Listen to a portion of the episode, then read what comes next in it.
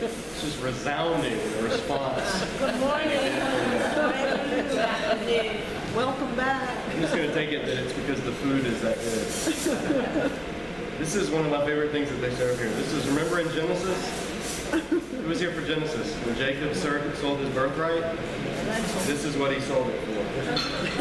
A pot of bread. That's right. A pot of, as the Hebrew said, red stuff. I really do love this stuff. I'm in it to go container. So, um, I was out last week. Vacationing with my family. Uh, I believe Alan stepped in and covered for me. Hopefully he did well and didn't spout any heresy. If so, let me know. I'll get on to him. Uh, no, he's a good guy, and I was uh, really thankful that he uh, comes in when I can't make it. Um, to a couple of announcements real quick. Uh, I have on the table there my laptop. If you don't have your email address and you want to be on the email list, I'm putting together a list of uh, emails. I will send out spam, and I will blind carbon copy everybody instead of copying everybody's email. But it's just so that if there is thing, or things like emergency updates, or if we talk about something and I have like an article or something that goes into more detail, I can send that out instead of uh, having to try to give it out here. And it's just a way to stay in touch. Since not everybody can make it every week, because we're busy and we all have schedules and work meetings and bosses tell you to stay late and all this kind of stuff. So that's just a way to help better keep in touch.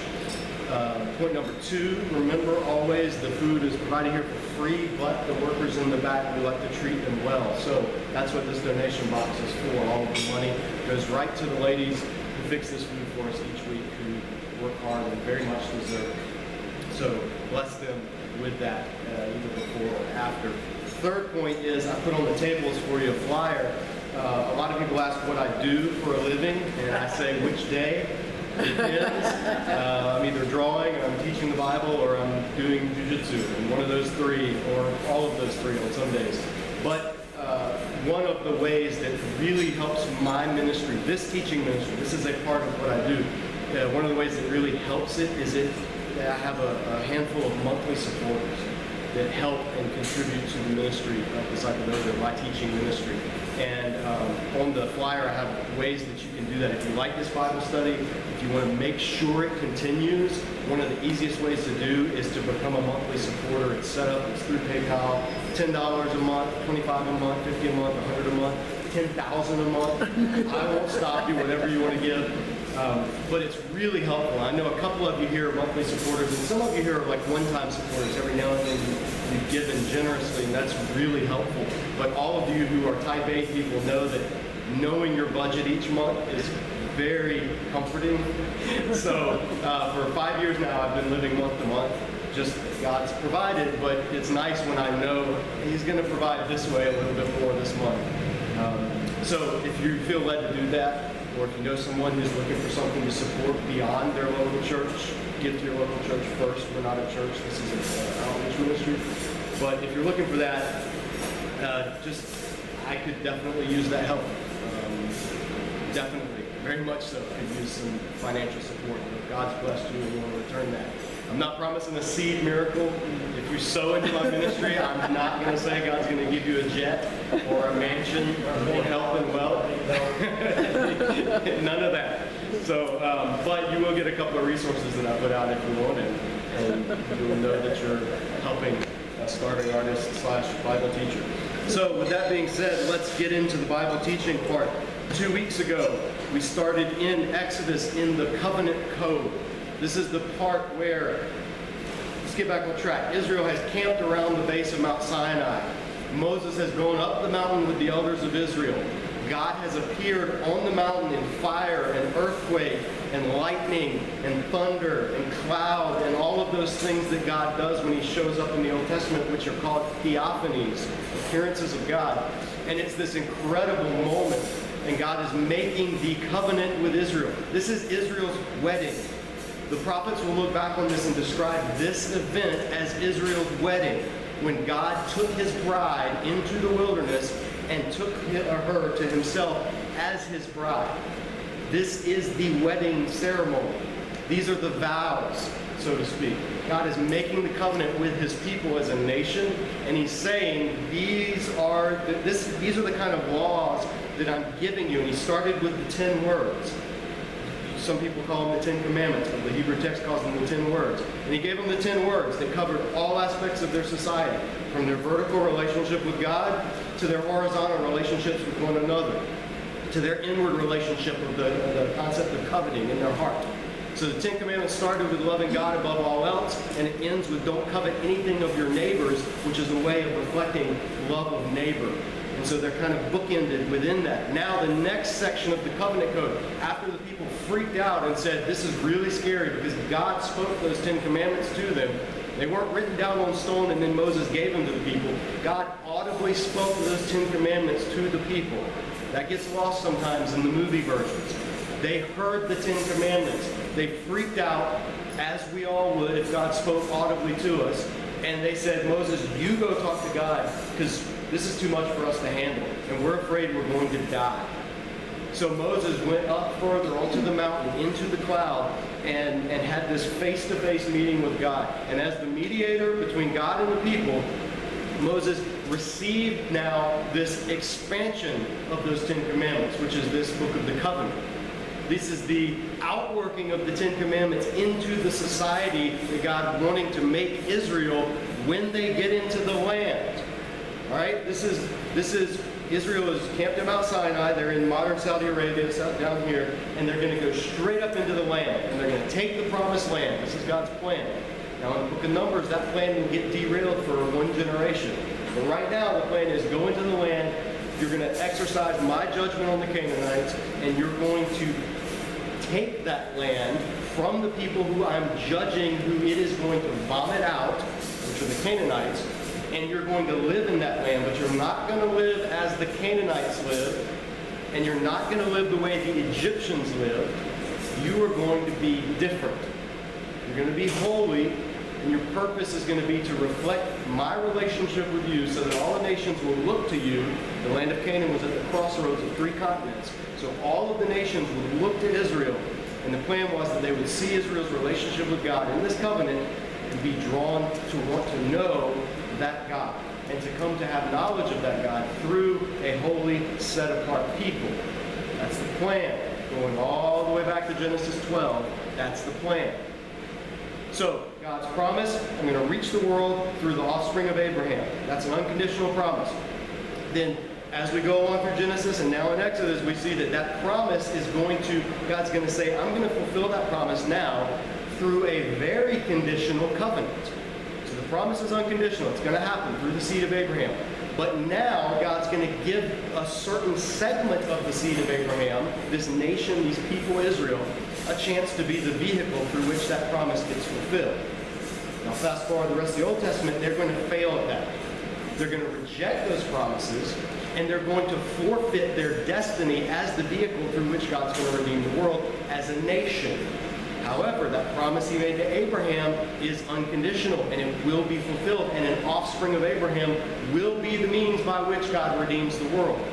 And so God will tell Israel later in the prophets, no, I'm going to do what I intended to do, but it's going to be through you as a transformed people, not you as you are currently right now in the land of Canaan.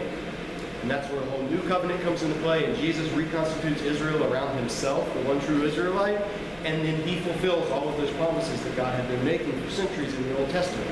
So that's where everything's headed, that's the big picture, and that's what we always have to keep in mind. Otherwise, we get sidetracked into all of these things of God making these promises just to Israel because he likes the Jews better and all the other people he hates. That's not the case. The purpose of Israel always was to be a missionary people. Always. And the part that we are in right now, the section of their story we're in, is where God is carving them out as a special nation that he's going to put in a particular land so that they will live in that land in a certain way that is both similar to and vastly different from the surrounding nations.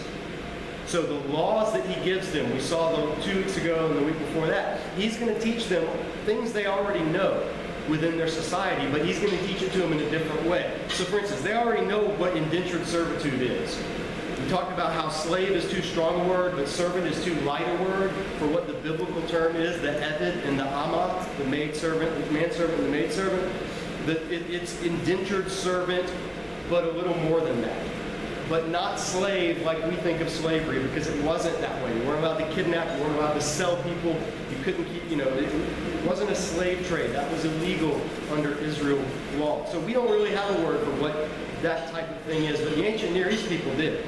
They knew very well what this type of servitude entailed. And for the ancient Near East, these servants were their property. No ifs, ands, or buts. You sold yourself into slavery to pay your debts, I own you. I do what I want to you, you have no say in the matter, and you have no rights because you are no longer human. So then we see God coming along with Israel's law, taking into account this concept of slavery in the ancient Near East, servitude, whatever you want to label it, and saying, no, no, no, they are people. Because you yourselves were slaves in the land of Egypt, and yet you were my people. So your Eveds and your Emmas will have certain rights. If you mistreat them, they will go free. You forfeit your right to own a slave if you damage them. So that mitigated all of the things in the ancient Near East where they could just kill a slave and no big deal.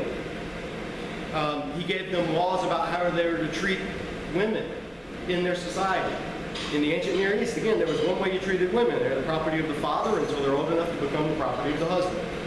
That's just how it was. Marriages were financial transactions, and families were compensated for losing the family farm worker, the woman, that they lost whenever she married and moved in with her husband.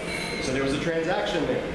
Um, there was a status there. Uh, well, if you if you attained a wife and you didn't like her, just kind of let her go, sell her as a slave, and get a new one. That was common practice. All of these rules in the ancient Near East, and when God came along in the covenant law and says, no, no, things are going to be different. Yes, your whole society and your whole structure as an agrarian nomadic people is based on this marriage being a contractual arrangement, families being priority number one, the reputation of the family, the well-being of the family, the wholeness of the clan. All of these things were still in play, so God didn't completely take Israel out of all realms and make them into a modern twenty-first century capitalist society. He worked into them and said, Here how, here's how your laws are going to differ from Egyptian laws, from Hittite laws, from Canaanite laws. You're not going to be able to sell a wife into slavery if she displeases you and takes somebody else. No, if you choose to go that route, she remains your wife and you remain providing for her because her well-being is your responsibility. You've taken on a covenant vow, you've gotten married, you have to keep that, you have to honor that. And there were circumstances later in Deuteronomy that would come up for divorce and things like that. There were circumstances. But as Jesus shows us in the New Testament, when he's asked about certain things that the law allows, one of those being divorce, Jesus said, yeah, Moses allowed these things, but that was for your hardness of heart. That was because you guys are sinful. And the covenant allowed it for a time being, but look back before the covenant to God's intended creation and see the true desire of God for what he wants you to be. And what Jesus does in that moment in the New Testament Gospels is he gives us a huge clue for interpreting the Torah, interpreting the law. And that huge clue is that it was temporary. It was not God's law for all people in all nations at all times. It wasn't. It was God's law for his covenant people in the second millennium B C in the land of Canaan as a formerly nomadic agrarian society. That was the purpose of the law, until the time in which God would bring forth the new covenant and come, become incarnate and actually enter into human history as the Messiah of these people, and then bring the new covenant into being and welcome all people into the family. And the rules would drastically get altered and look very different, but the spirit of all these laws would remain. That's what happens in the New Testament. So then now we stand on this side looking back at the Old Testament through the lens of Jesus, through the cross, through the covenant uh, shift that has occurred, and we look back at the law, and we our job now is to do what Paul did, and to say, here's the law. What was it teaching Israel about God? Not, how do I apply every law today in that setting? If you look at the New Testament, I have a whole section on this in my Bible for the rest of this course. We look at an example, specific example where Paul does this with the law in Deuteronomy about muzzling oxen when they tread out grain. And he applies it to paying the Passover. which is just on the surface seems so weird. But when you see how his logic works and how he's doing it, then you understand, oh, okay, so the, for the New Testament believer, our goal is to look to these laws, read these laws, understand these laws in their context first, as best we can, and then ask, what is God communicating to his people in that context, and which of those principles carries over into our New Testament context? And what you see is that God reveals himself and the type of God he is and the type of people he desires his people to be through the laws, but not by us taking those laws and applying them today, or picking some that we like and applying them today. You know, well, we like this law, do not murder, okay, that's a good one, so that's still in effect, but don't sow two types of seeds in your field, that's not in effect anymore. You know, we like the don't, you know, the sexual morality laws, we like those, so those are still in effect, but the don't eat your shellfish, you know, don't wear garments with two types of thread, like my bacon wrapped shrimp, like my cotton polyester blend, those laws are out. It doesn't work that way. It's all or nothing. And for us in the New Testament, it's nothing, because we don't keep those laws anymore. Instead, we look to those laws, we see the principles that those laws were communicating to God's people at that time, and we take those principles and apply them to us today. There's a really good book on this, if, you, if you're really interested in how this works, you have questions about it. And it's called The Old Testament Ethics for the People of God. It's by Christopher Wright. Chris Wright, he's my favorite living biblical scholar. I had a chance to meet him in Bethlehem last year. Amazing writer. Everything he's written, I recommend one hundred percent. But his book, Old Testament Ethics for the People of God, gets into all of this in more detail than you could ever desire. It's about six hundred pages. Uh, highly recommend it if you ever have questions about it. However, we are in this section now. So last week, the section was about these laws and how they relate to people. Persons, relationships. Now we're moving into this section, and specifically capital punishment and, and capital offenses against the law. Now we're moving into the section uh, in the law, in the covenant code that's going to deal with, it's going to move from capital offenses and the taking of life and someone murdering someone or accidentally killing someone. What do you do when someone dies and there needs to be justice? That's what the last two weeks ago session was about. Now we're going to move into, okay, what if that death comes not through a human hand? What if it comes through uh, an animal? Now, for us, there are not very many bulls wandering around the streets here in South Park, right? I go to India, the, the funny thing is I go to India every year and teach, and it'll look like this. Not really, the landscape's not as nice, but, you know, high-rises and buildings, but there will be bulls wandering the streets, because they get the right-of-way in India. So this would actually be a little more applicable to my Indian friends than it would be to us in America. However, we want to look at this and see what God is communicating through these laws so we can see the type of God he is. He's speaking to an agrarian society. There were no tractors. There were no bobcats or backhoes. There were no road construction crews. If you wanted to dig a ditch, you did it with your hand, or you strapped something to a big animal and let it drag it through the dirt. That's how it worked. So in that setting, your hired hands, your workers, your servants, your, your manservants, your maidservants, they were dealing with animals. Some of those animals were cute and cuddly. Some of those animals were big and dangerous. Some had wool, some had horns. It makes a big difference. So they would encounter times when those animals would be uh, stolen, would be lost, would be killed by other animals, like predatory animals, uh, or would actually end up hurting people. So these are the type of laws now that God is dealing, giving to them, and this is where it's very different from our context. We just read over this and go, this is weird. We, I've never even seen a farm. I don't know how any of this works. What's going on? Uh, this is what God's saying to them. So he's going to start out with some laws that actually have parallels in the ancient Near East. The Babylonian laws and the Akkadian laws that were around the same time period that you can read on any library shelf with ancient Near East volumes. N I V flips back and forth between bull and ox, and I don't know why, because it's kind of confusing. The word throughout is bull. So they had laws for when a bull gores someone. Goring means the bull takes its horn and pushes it into you, and you die. or your entry. That's what happens when the people in Spain, they do bullfighting and sometimes they miss and the bull gores them. I secretly applaud because that's what they deserve. Uh, hey, you want to poke a bull with a sword? He gets to poke back with his horn. You don't get to complain if you die. Uh, but these kind of laws were what happens in those cases. So we start in verse twenty-eight, chapter twenty-one. It says, if a bull gores a man or a woman to death, the bull must be stoned to death, and its meat must not be eaten. The owner of the bull will not be held responsible. So the first principle, if an animal kills a person, that animal dies.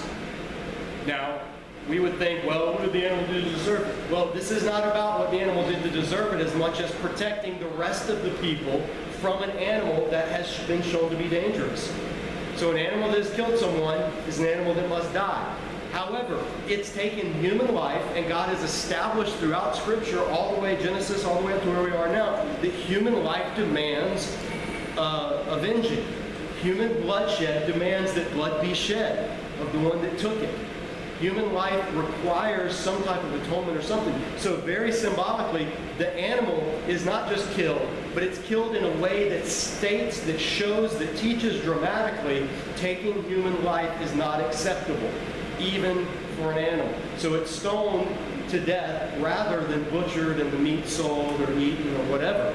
It's like, no, this, this animal actually killed a person, and human life is so valuable that this animal's life will forever remain a testimony. You're going to stone it, one, because it's an unsafe animal. So to put it to death, you're going to do it from a distance. Two is it will be left with stones piled on top of it, which was a way of making a marker, making an identifying place that shows everyone that comes by, this animal took human life. This is what... Take care of your animals. Do not let them hurt other people, or else you will forfeit them. Your animal. Now, animals were, in, in this society, animals were a form of currency. I mean, they were animals, and God cares about creation, and He has laws that are going to protect animals and, and prevent them from needless suffering and allow them all these things that the ancient Near East cultures didn't allow. But He also knows that this is their primary form of currency. And so He knows that the loss of an animal is similar to us losing a truck, or losing a valuable household, you know, appliance, losing your refrigerator, or something like that. And so it's a, there's a very stiff penalty if your animal ends up killing someone. It wasn't just like, oh, well, bulls will be bulls. No, it was, they're going to be put to death. This is a danger to the society, and God is about protecting human life. If, however, verse twenty-nine, the bull has had the habit of goring, and the owner has been warned but has not kept it pinned up, and it kills a man or a woman, the bull must be stoned to death, and the owner must be put to death. So now, if it comes that, well, this is your bull, and it's shown signs of hostility in the past, maybe it nipped somebody, maybe it gored somebody and they didn't die, but it has shown to be dangerous, and you did not see to it that that animal was kept from doing it again, your life is forfeited because you took the life of the person that died. We would call this maybe like negligent homicide or something like that. But it was the spear, it was the death penalty. So even the secondary cause, if it was the person's fault and they had been warned and they had known about it and still allowed it to happen. So God is building in a society where you're not only responsible for your actions, you're responsible for the actions of your farm implements, the actions of your tools, the actions of your property, and you are to make sure that everyone around you is secure.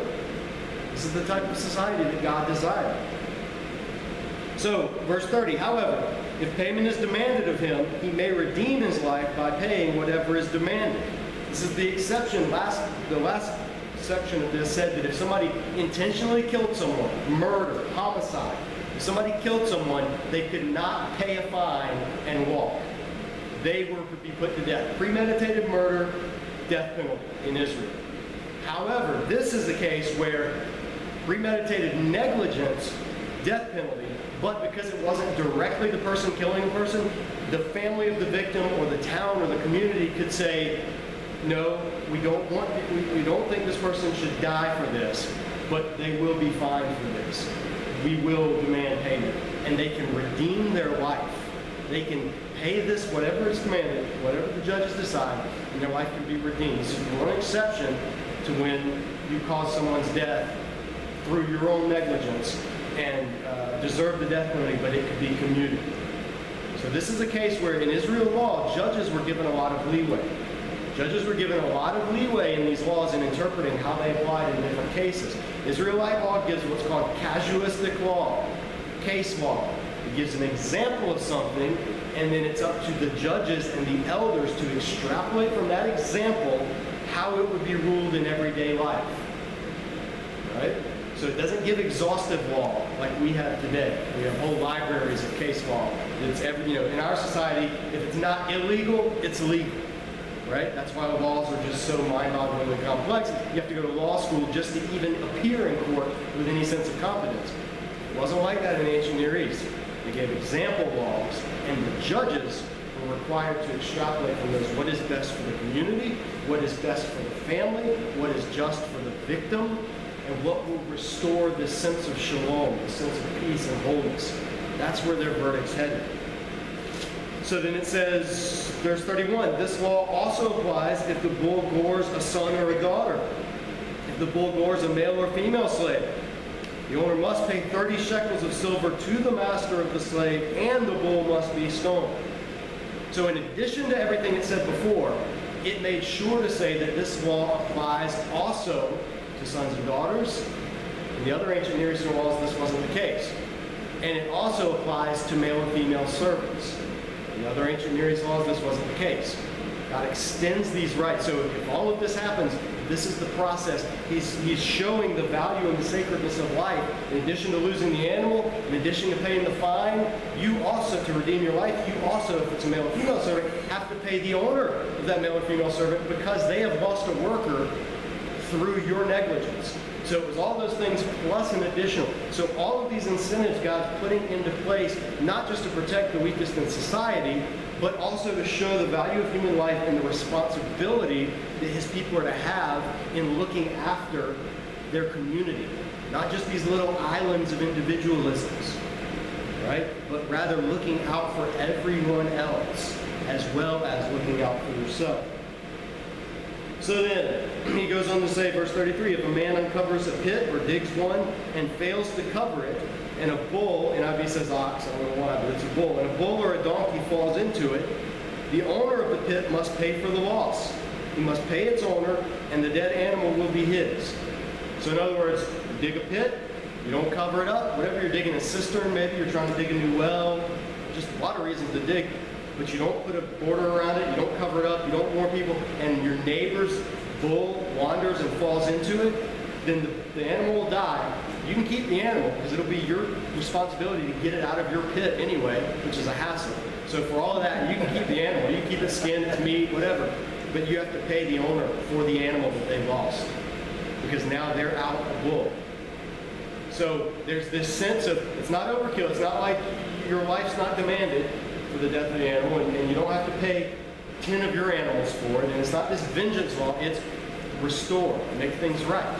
They lost an animal because of your negligence, you have to restore their loss financially.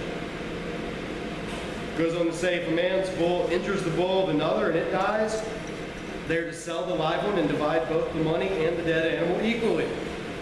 However, if it was known that the bull had the habit of goring, yet the owner did not keep it pinned up, the owner must pay. Animal for animal. And the dead animal will be his. So we both have bulls. They're maybe, you know, plowing together. We, we yoke them together to, to dig a furrow. They don't like each other. Maybe it's mating season and they're vying for the cow of their choice, whatever. They start goring each other and one dies. Well, we're both out. One of us is out an animal, one of us still has an animal. But God says no, because the one that still has the animal is responsible for the animal. So what you do, you divide up the carcass of the dead animal. You both have its meat, its skin, its all of the, whatever you do with all of its stuff. And then the other animal, you have to sell it, and you can divide that money as well. So both people were treated fairly, even though there was a, an unevenness in what happened. One animal was responsible for the other. You see in this, God's desire is to preserve well-being of everyone in a society where people share these things, such as their animals and their resources. Uh, verse twenty-two, which is actually in Hebrew, verse twenty-one, uh, chapter twenty-one, verse thirty-seven. In English, it's chapter twenty-two, verse one. There's a whole reason for that, but we don't have time to get into it. It says, if a man steals a bull or a sheep and slaughters it or sells it, he must pay back five head of cattle for the bull and four sheep for the sheep. So now we're moving into, from negligence laws, now we're going to get into theft and property laws. Someone steals something. What do you do? Now we've moved from the, okay, these are the laws governing human life, now we're getting into, all right, but people also like to take stuff from other people. So how do we deal with that? Well, the principle he sets up at the very beginning here is, you steal a bull, you got to pay it back with five head of cattle. You got to pay it back fivefold. You steal a sheep, you got to pay it back fourfold. Why the discrepancy? Bulls were more valuable. They were working animals. Sheep were just producing animals. Bulls were working animals. So if you, if you got a bull stolen from you, you were out a lot more than if you just got a sheep stolen from you. So the penalty for somebody stealing a bull was a lot higher than for somebody stealing a sheep. However, what's interesting in these laws, and we're going to pick it up next week, these laws now that get into property, God's point is not punishment for the one who stole.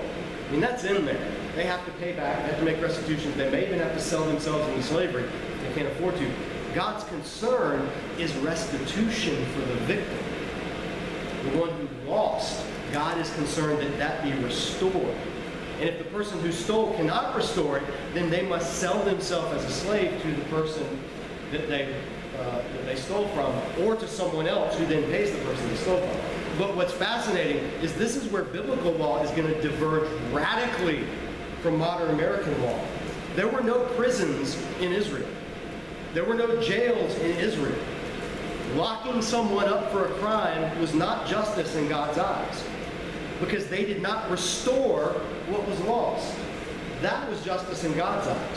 We have gotten into a case of punishment-based justice, retribution-based justice, versus uh, compensation-based justice.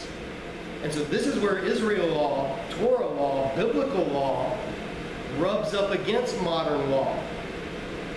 And it's kind of, it, it makes a tension. You know, all the people fighting to keep Ten Commandments in the courthouse don't realize just how far away our courts are from the very book that those Ten Commandments come from in many cases. And this will be an example as we look at how property is treated uh, and how God deals with things like theft and robbery, breaking and entering, uh, self-defense, all of that fun stuff next week, though, because we're two minutes over. So, have a great week. Um, I'll see you next Tuesday.